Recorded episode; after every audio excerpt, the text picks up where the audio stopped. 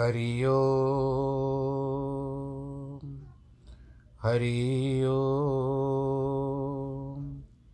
हरि ओम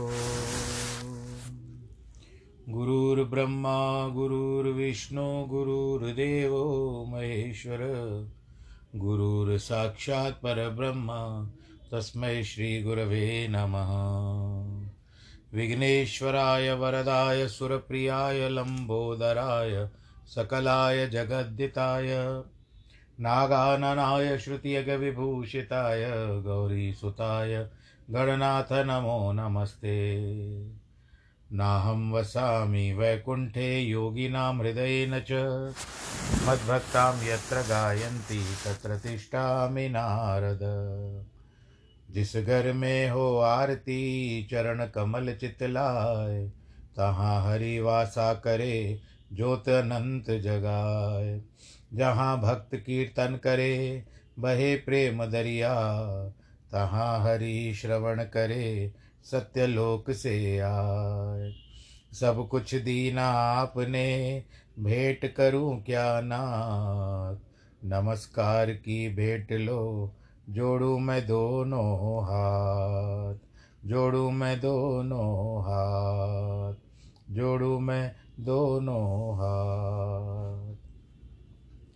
शान्ताकारं भुजगशयनं पद्मनाभं सुरेशं विश्वाधारं गगनसदृशं मेघवर्णं शुभाङ्गं लक्ष्मीकान्तं कमलनयनं योगिवृद्धानगम्यं वंदे विष्णुं भवभयहरं सर्वलोकैकनाथं मङ्गलं भगवान् विष्णु, मङ्गलं गरुडध्वज, मङ्गलं पुण्डरीकाक्ष मङ्गलाय स्तनोहरि सर्वमङ्गलमाङ्गल्ये शिवे सर्वार्थसाधके शरण्ये त्र्यम्बके गौरी। नारायणी नमोऽस्तु ते। नारायणी नमोऽस्तु ते। नारायणी नमोऽस्तु ते। श्रीराम जय राम जय जय राम। श्रीराम जय राम जय जय राम। श्री राम जय राम, जय जय राम। श्री राम जय राम, जय जय राम। रघुपति राघव, राजा राम। पतित पावन सीताराम। जय रघुनंदन, जय सिया राम जय रघुनंदन, जय सिया राम जानकी वल्लभ सीताराम, जानकी वल्लभ सीताराम, रघुपति राघव राजा राम, पतित पावन सीताराम। सीताराम जय सीताराम, पूर्ण कर दे सबके काम। रघुपति राघव राजा राम। बोलो, सियावर रामचंद्र की जय। प्रिय भक्तजनों, आइए सब मिलकर के हम दूसरे विश्राम में प्रवेश करें। यहाँ पर भगवान श्री राम ने रावण के सर पर जो मुकुट के गिरा दिया था, उसके गर्व को खंडन किया था कि यहाँ सुवेल शैल रघुवीरा, उतरे सेन सहित अति भीरा शैल श्रृंग एक सुंदर देखी, अति उतंग सम सुभग अभिषेकी इधर रघुनाथ जी सुवेल पर्वत पर सेना सहित उतरे। साथ में बड़ी भीड़ है। एक सुंदर पर्वत का श्रृंग देखकर तो बहुत ऊँचा, समान और विशेष सुंदर था। वहाँ सुंदर वृक्षों के पत्ते, पुष्प, लक्ष्मण जी ने अपने हाथों से बना करके बिछाए। उसके ऊपर सुंदर कोमल मृगशाला भी बिछा दी। उस आसन के ऊपर कृपा सागर रघुनाथ जी बैठे। प्रभु सुग्रीव के गोदी में अपना सिर रखकर लेट रहे। बाई दाहिनी धनुष थे कमल के समान दोनों हाथों से बाण सुधारते। हैं विभीषण कानों में निकट बैठा कुछ मंत्र बताता है। अंगद हनुमान जी वडभागी है, जो अनेक प्रकार से रघुनाथ जी के चरण कमल दापते हैं। यह विधि करुणाशील गुण धाम राम आसीन, धन्य सो नर जो ध्यान यह रहत सदा लवलीन सियावर रामचंद्र की जय। इस प्रकार करुणाशील गुणों के दाम रघुनाथ जी विराजते हैं, वे नर धन्य हैं जो इनका ध्यान करते हैं। पूरब दिशा विलोक प्रभु देखा उदित मयंक कहो सबई देखो शशि, मृगपति सरस अशंक, सियावर रामचंद्र की जय। प्रभु ने पूर्व दिशा की ओर देखा तो चंद्रमा उस समय उदय हो रहा था। तब रघुनाथ जी बोले, सब कोई देखो, ये चंद्रमा सिंह के समान निशंक है। चंद्रमा मिस से अपने शूरता जनाई। पूर्व दिशा ही मानो, पर्वत की कंदरा है। रहने वाला अत्यंत प्रताप तेज बल की राशि है। आकाश रूपी वन में तारागण मोक्ति बिखेर रहे हैं, देखो। रात्रि रूप स्त्री का श्रृंगार बना के बैठी है। अंधकार रूपी हाथी के तारागण शिर के मोती है। सुग्रीव ने कहा कि रघुनाथ जी, सुनिए रघुनाथ जी, चंद्रमा में पृथ्वी की छाया प्रकट हुई है। इससे राज्य की अभिलाषा सूचित हुई। कारण कि इनमें मन में पृथ्वी का ध्यान रहता है। किसी ने कहा कि राहु ने चंद्रमा को मारा, उसी की यह हृदय में पड़ी है। कई बोले, जब विधाता ने रति का सुख मनाया, बनाया, मुख बनाया था, तब चंद्रमा का सार हर लिया था, वही चंद्रमा के हृदय में चित्र प्रकट है। रघुनाथ जी बोले, चंद्रमा का बंधु गरल है। गरल कहते हैं विष को। दोनों सागर से निकले हैं। तो बहुत प्यारा होने के कारण उस भाई को हृदय में वास दिया है। इस कारण विष संयुक्त किरणों को पसार कर विरही पुरुष, स्त्री पुरुषों को जलाता है। कह मारुत सुत सुनहु प्रभु, शशि तुम्हार प्रिय दास, तव मूरत तेहि उर्बसत सोई श्यामता भास सियावर रामचंद्र की जय। सबके वचन सुनकर महावीर जी, समय के अनुकाल अनुकूल। रघुनाथ जी के मनोरथ सुन वचन सुन करके कहते हैं, नाथ, सुनिए। चंद्रमा आपका प्यारा दास है। आपकी मूर्ति उसके हृदय में बसती है। जितने रीछ वानर हैं, चाहे शूर हो, कातर हो, परंतु वे आपको अंतकरण में लिए हुए हैं। पवन तनय के वचन सुन वेह से राम सुजान, दक्षिण दिशा विलोक प्रभु बोले, कृपा निदान। पवन तनय के वचन सुन करके हनुमान जी के वचन सुन करके हनुमान जी, भगवान जी हँसते हैं और दक्षिण दिशा देख करके विभीषण के भाव की परीक्षा करने निमित्त दया सागर कहते हैं, विभीषण दक्षिण की ओर देखो, बादल उमड़ रहे हैं, बिजली भी चमकती है, मधुर मधुर घन घोर गरजता है, मानो पत्थर ओलों की वर्षा होगी, वह हो रही है।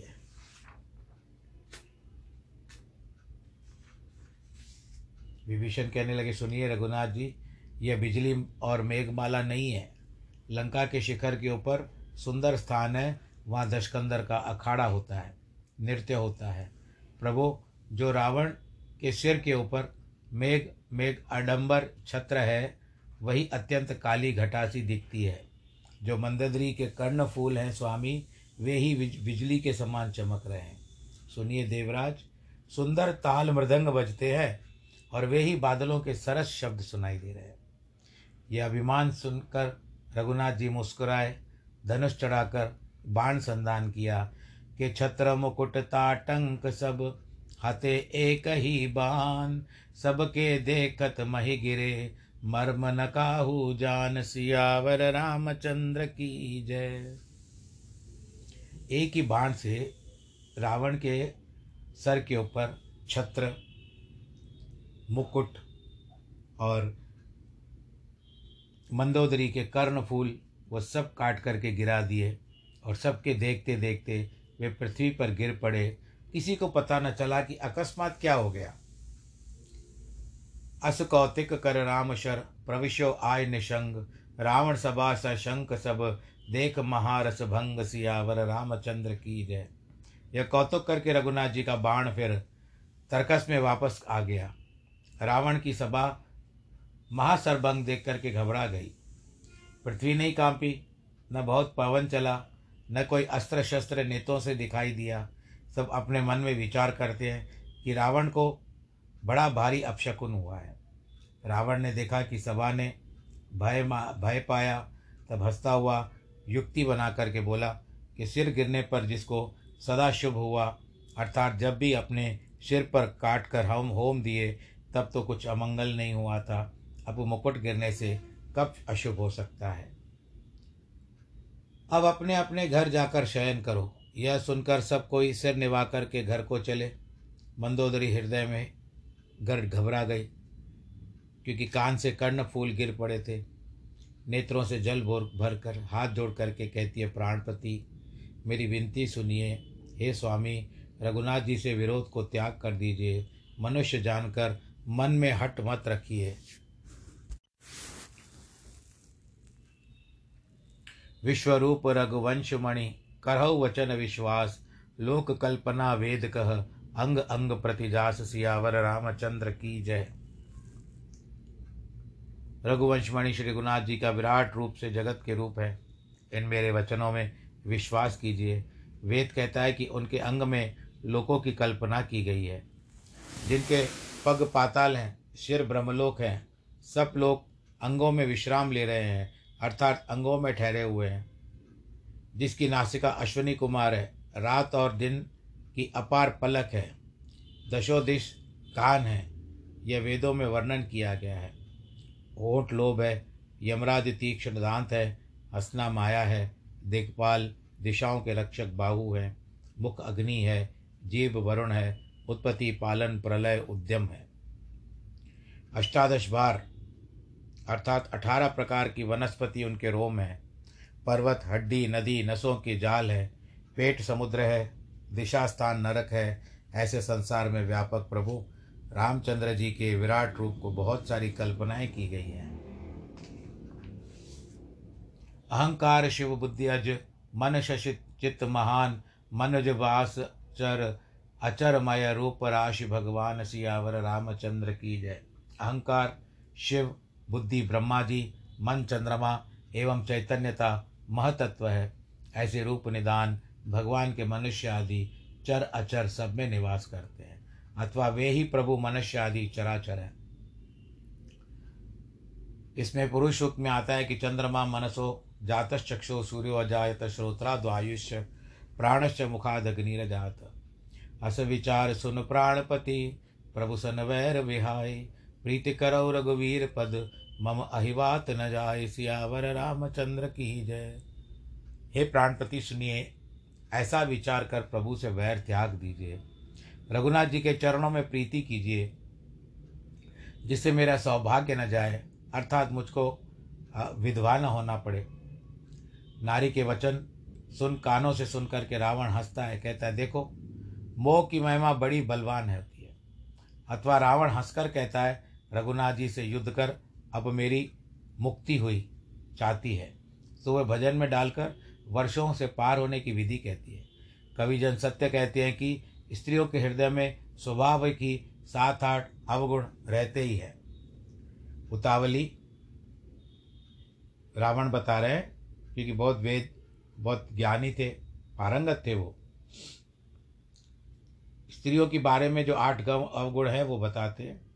उतावली, झूठ, चंचलता, छल, डर, अज्ञान, अपवित्रता और निर्दयता। ये आठ अवगुण हैं। तूने शत्रु रूप सबका कुछ गाया और मुझको बड़ा डर भी दिखाया। ये रावण कह रहा है, अपनी पत्नी मंदोदरी को। अवगुण बता रहा है उसके। स्त्री के साम, स्त्री में सामान्यतः, सब में नहीं हो सकते हैं। सामान्यतः रावण बता रहा है। हे प्यारी, सो यह तो सब मेरे वश में है। अब यह तेरा प्रभाव समझ में आया। हे प्यारी, मैंने तेरी चतुराई जानी। इसी बहाने तेरे, मेरी प्रभुता वर्णन कर ली। हे मृगलोचनी, तेरी वार्ता बहुत गूढ़ है, गहरी है। उसको समझने में सुखदायक है। सुनने में भय दूर करने वाली है। मंदोदरी जो विराट रूप वर्णन करती है सुरावण इन्हीं वचनों को गूढ़ कहा है कि इन्हीं परमेश्वर के बाण लगने से ही मोक्ष होता है।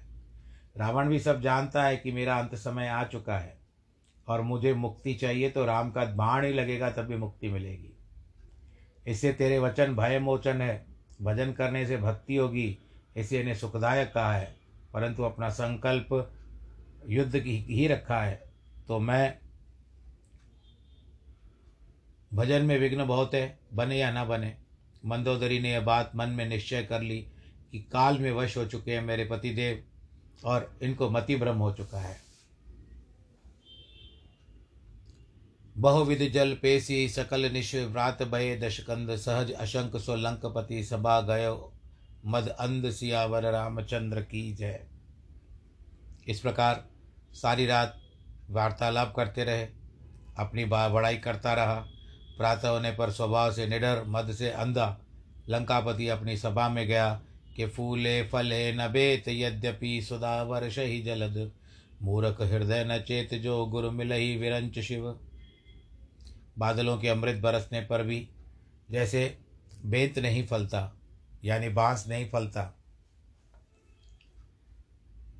अथवा आकाश कभी भी फूलता फलता ना चाहे, बादल अमृत बरसावे, क्योंकि आकाश शून्य है शून्य में अमृत ठहरता नहीं है, तब गुण कैसे करे ऐसे ही मूर्खता हृदय शून्य है। इसको ज्ञान नहीं हो सकता, चाहे ब्रह्मा और शिव के सामने ही गुरु क्यों न मिल जाए। सारा मूर्ख को उपदेश देना व्यर्थ है और भैंस के आगे, आप बताइए, आपको याद होगा भैंस के आगे क्या नहीं करना चाहिए? हाँ जी, बिल्कुल सही कहा आपने। मुझे भी वही लगा कि आप सब लोग यही कहेंगे। और बिल्कुल सत्य कहा। उत्तर की प्रतीक्षा करूँगा मैसेज में। कि मंत्र न सहित दशानन चढ़्यो दरवर, दवर हर जाय, सारन कह राजसन, देखो कप समुदाय सियावर, रामचंद्र की जय। वहाँ मंत्रियों के साथ लेकर रावण लंका के उपसव के ऊपर शिखर पर चढ़ा। तब उस समय सारन प्रभु से बोला कि कपिय कपी जो है ये सब वानर जो है ना, इनके समूह को देखिए, ये सब जो झुंड है। ये जो सिंहनाद करते, किलकारी मारते, सात ताल के बराबर ऊँचे फिर रहा है। सौ करोड़ करोड़ असीम बलशाली इनके संग वानर है। ये लड़ाई में जीत जाएँगे, क्योंकि ये स्वाभाविक निडर है, इनको डर नहीं रहता है। जिनके शब्दों को सुनकर लंकापुरी कामती है, आकाश में इन लंगूरों को देख लिए के लिए जैसे वर्षा ऋतु में दो धनुष पूरे हो जाते हैं।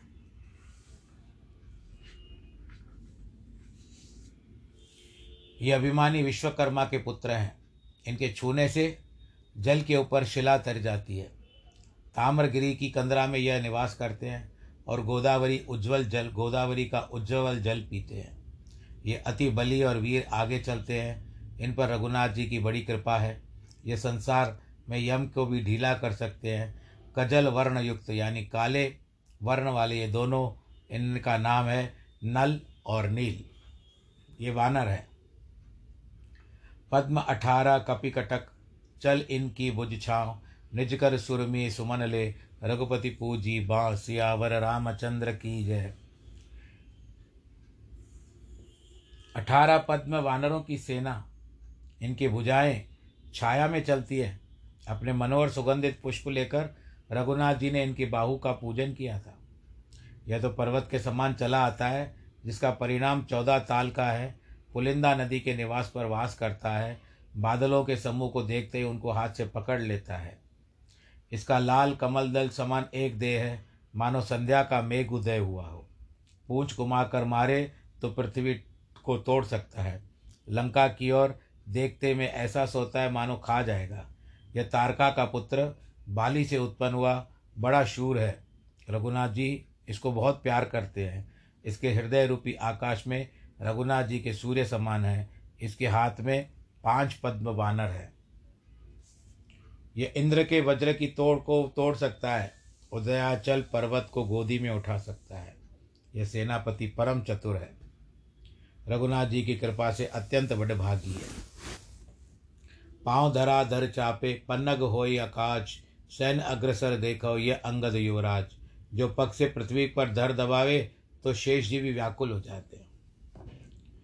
दबा करके रख देगा ना पैर तो विशेष नाग को भी समझ में नहीं आता क्या किया जाए।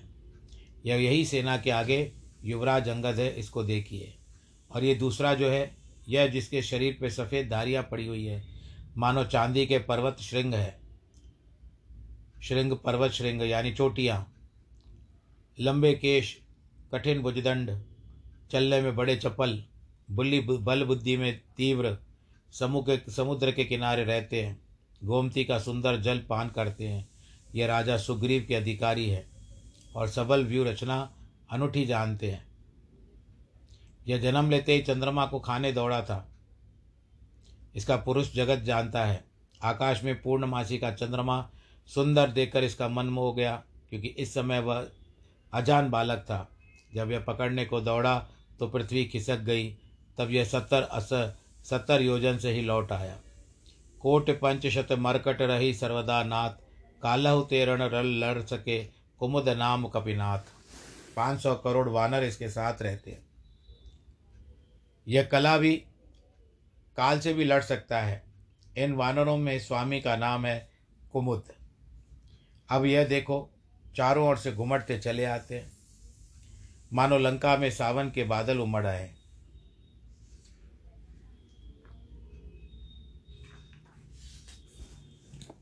इनमें हज़ार हाथियों का प्रत्येक बल है। वानर गिनती में सात पद्म है। बड़े तीक्ष्ण दांत नख आयुध करने से द्वंद्व है। इनका युद्धपति धूमकेतु है। इसके भाई का नाम जामवंत है। उसके बल का अंत कोई नहीं पा सकता। उसमें देवता अर्थ कौन है? पृथ्वी को गेंद के समान उठा सकता है। यह निर्भय नर्मदा के किनारे रहता है। इसका वज्र के समान अभेद शरीर है। यह सुग्रीव का मंत्री और रघुनाथ जी का प्यारा दास है। यह महामूर्ख है और युद्ध में इसको जीतने की आशा करता हो। अब अपार युद्ध को देखिए।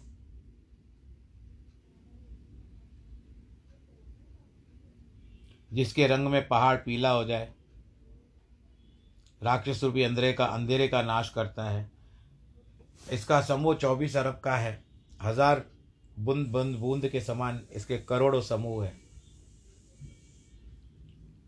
यह सुमेरु पर्वत की कंदरा का वासी है। यह यूथपति अविनाशी है। यह अतिबल सागर है। इंद्र का हितकारी है। सुग्रीव का सुखदायक मित्र है। यह गंगा जल का पान करता है। पर्वत श्रृंग के समान इसका शरीर है। यह जो छिन छिन में सिंहनाद होता है, यह वानर गरजता हुआ चला आता है। यशतः मंडल गलत गज बल कर नहीं अंत। यह कपि राजा केशरी, सुवन जासु हनुमंत सियावर रामचंद्र की जय। त्रिलोकी में जिसका यश फैल रहा है, इसके अनेक हाथी मारे हैं, बल का अंत नहीं है। और इनका नाम है केसरी इसके ही पुत्र हनुमान है जिन्होंने आकर के यहाँ लंका जलाई थी। अब इस राजधानी से उत्तर की ओर देखिए। दुकाल के निमित्त चिड़ी उड़ती है। वानरों के समूह बड़े बड़े बलिए जाते हैं। इन दल का जो यूतनाथ है वह बड़ा बली है। राजा के संग रहता है। वो तो वानर के रूप में एक अग्नि है। ये दोनों परिपात्र में रहने वाले हैं। अति सुंदर युद्ध में बड़े प्रवीण हैं। ये दोनों ये दोनों का नाम है गव्य और गवाक्ष। ये दोनों बहुत ज़ोर से गरजते हैं। इनमें एक तो सत्तर हज़ार हाथियों का बल है। उसको मैं कहता हूँ कि इस बलि का गंधमादन नामक है, रण में अजीत है, फिर सब गुणों का नाम है। वासव विबुद्ध वृंदबंद तेजन महस जसबान, पनप नाम यह बानर, अतिबल नीति निधान सियावर, रामचंद्र की जय। देवताओं में जैसे इंद्र, तेज में जैसे सूर्य ऐसे यह पनप नामक वानर है। यह अत्य बलिशाली है। यह तो कुमुद, बबूले पत्र के समान देह वाला, जैसे कैलाश के ऊपर शरद का मेघ छा गया हो। लंका को, लंका की ओर लंगूर फिराता है और प्रलय काल मेघ के समान गरजता है। यह इंद्र के साथ युद्ध करने आया था। बस तब से ही काम रूप हो गया। अर्थात जो चाहता है, वही रूप धारण कर लेता है। इंद्र ने इससे मित्रता ही कर ली। यह सदा देवताओं की सहायता करता है। हज़ार करोड़ वानर इसके साथ हैं, जो लाल, पीले, सफ़ेद, अनेक रंग के हैं। हे प्रभु, यह मेरा वचन झूठा नहीं है। इसे आप अपने मन में दूसरा बाली ही जानिए। इसका धुरधर पर्वत के समान है। यह मन वचन कर्म से राम का चेला है। गिरिवर्त ला, गिरिवर लांगत आवत चलत उड़ावत रेण तरन तरण तेज इन रंधेव रूंदेव तारा तनय सुषेण सियावर रामचंद्र की जय। यह पर्वत जो लांगता आता है, जिसके चलने में बहुत दूर धूल उड़ रही है, ये सूर्य के तेज को भी छुपा देता है। यह तारा का ताय जिसकी तारा बेटी है, इसका नाम है सुशेन ये अंगद के नाना है। इस वानर को देखो जो गेरू के पर्वत के समान शोभायमान है। यह वही वानर है जिसने प्रथम लंका जलाई थी। हे प्रभु, न जाने अब यह दूसरी बार यहाँ पर क्या करेगा। जब माता अंजनी के गर्भ से जन्म लिया तो भूखे ही माता से पूछने लगे। उन्होंने कहा, सुपक्व फल खाओ, लाल फल खाओ। यह सुनकर अपनी इच्छा से उधर उधर देखने लगा। प्रातःकाल के बाद सूर्य को देखा, आकाश में लाल बिंब था वो। तो वेग से उड़ चले। उसको खाने के लिए। तब इंद्र ने यह जानकर वज्र मारा। तो इसकी टोड़ी टेढ़ी हो गई, जिसके पवन ने क्रोध कर सारी वायु को रोक दिया। देवताओं ने व्याकुल होकर स्तुति की और यह वर दिया कि इसका शरीर वज्र के सम्मान हो जाएगा। तब पवन देव ने वायु त्याग दी। तब देवताओं ने जय जयकार किया। सूर्य से इसे विद्या प्राप्त की है। उल्टी गति से सूर्य के सम्मुख उल्टे चले थे इसे समुद्र को गोपद, नाई, लांगा अथ, इस कपि श्रेष्ठ अब कैसे युद्ध करेंगे? इसका अर्थ है गोपत के गाय के खुर से पृथ्वी में जो गड़ गड़ा पड़ जाता है, उसमें जितना जल जाता है, उसको गोपत कहते हैं। अंबक पीत बाल रवि वदन तेज अतिराज, पवन ते वेग अधिक जन अनल नितंब सुभराज इनके मुख का तेज प्रातःकालीन सूर्य के समान है। अलसी के फूल शरीका जिनके शरीर का वर्ण है। और पुराण पुरुष मनुष्य का वेश धारण किए हुए हैं। भुजंद गजेंद्र, सूंड के समान है। धनुष, बाण और तीक्ष्ण तल धारण किए हुए हैं। जिनका हृदय बहुत बड़ा, कंधे ऊँचे, शंख सरी की गर्दन पर रेखा पड़ी है। दांतों की पंक्ति की चमक कौन कहे? जिनकी नासिका तोते की चोंच लगा चोंच को भी लजाती है। इनके दक्षिण दिशा में बलवीर लक्ष्मण जी बैठे हैं, जो धनु रणधीर रघुनाथ जी के बाहु के समान है। कि वाम विभीषण सोहई, शिर अभिषेका राज, बीज मंत्र सब जानई, अब कस करई अकाज सियावर, रामचंद्र की जय। भाई और विभीषण शोभित हैं। उनके माथे पर राज्य का अभिषेक तिलक लग रहा है, दिखाई दे रहा है। बीज मंत्र अर्थात आपके सब छिपे हुए वेदों को जानते हैं। अब रामचंद्र जी के काम में विघ्न कैसे करेंगे? अब देखिए ये सुंदर सेना बादों के मेघ सरी की छा गई है। एक कन्या ब्रह्मा जी ने उपजाई, जिसके सुंदर नयन और सुंदर रूप था। सूर्य का पसीना बालों पर गिरा, ऋतु जानकर भोग इंद्र ने किया। उन्हीं के वीर से दो वीर उत्पन्न हुए। देवताओं के अंश से वानर का शरीर प्राप्त किया। इनका नाम, इनका स्थान किशकिंदा पर है, जहाँ पर मधुवन देवताओं के नंदन वन श्रेष्ठ है। और इनका विश्राम ऋषिमुख पर्वत पर है। ये चार महीने रघुनाथ जी के से बसे थे। बाली इससे बड़ा था, जिसको लड़ाई में रघुनाथ जी ने मार कर राज तिलक कर दिया।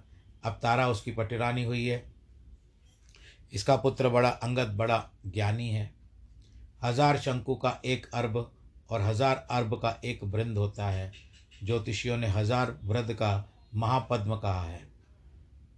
समूह ऐसे अठारह पद्म वानर रघुनाथ जी के निमित्त आपस में समर करने को सजे हुए हैं, जिनका वीर वेश, विशाल नेत्र, शंख के समान जिनकी गर्दन, उनके मोतियों में, मोतियों की माला पहरे हैं कि हस्ति साठ सहस्र बल, सदा धर्म की सीव, श्वेत छत्र शिव शोभित, यह राजा सुग्रीव सियावर रामचंद्र की जय। साठ हज़ार हाथियों का बल है इसमें। जो सदा धर्म की मर्यादा है। श्वेत छत्र इसके शरीर पर शोभित है। यह सुग्रीव है। यह विधि सकल दिखाए, सारण कपतल दूदल जू। गने न रावण कालवश, अतिशय गर्व समूह सियावर रामचंद्र की जय। इस प्रकार सारण ने सब कपिदल के युद्ध दिखाए, परंतु रावण काल के वशीभूत हुआ और अत्यंत अभिमान के कारण इनको तो सामने से कुछ गिनता ही नहीं है। बोलो, सियावर रामचंद्र की जय। तो आज यहाँ पर श्री रामचरित मानस का दूसरा लंका कांड के अंतर्गत दूसरा विश्राम संपूर्ण होता है। आप सब लोग अपना ध्यान रखिएगा। आज जिनके वैवाहिक वर्षगांठ है अथवा जन्मदिन है, उनको बहुत बहुत बधाई। ईश्वर आपको सुरक्षित रखे, सर्व करोना का ध्यान रखें। सर्वे भवंतु सुखिन, सर्वे संतु निरामया, सर्वे भद्राणि पश्यन्तु। माँ कश्चित् भाग भवेद नमो नारायण नमो नारायण।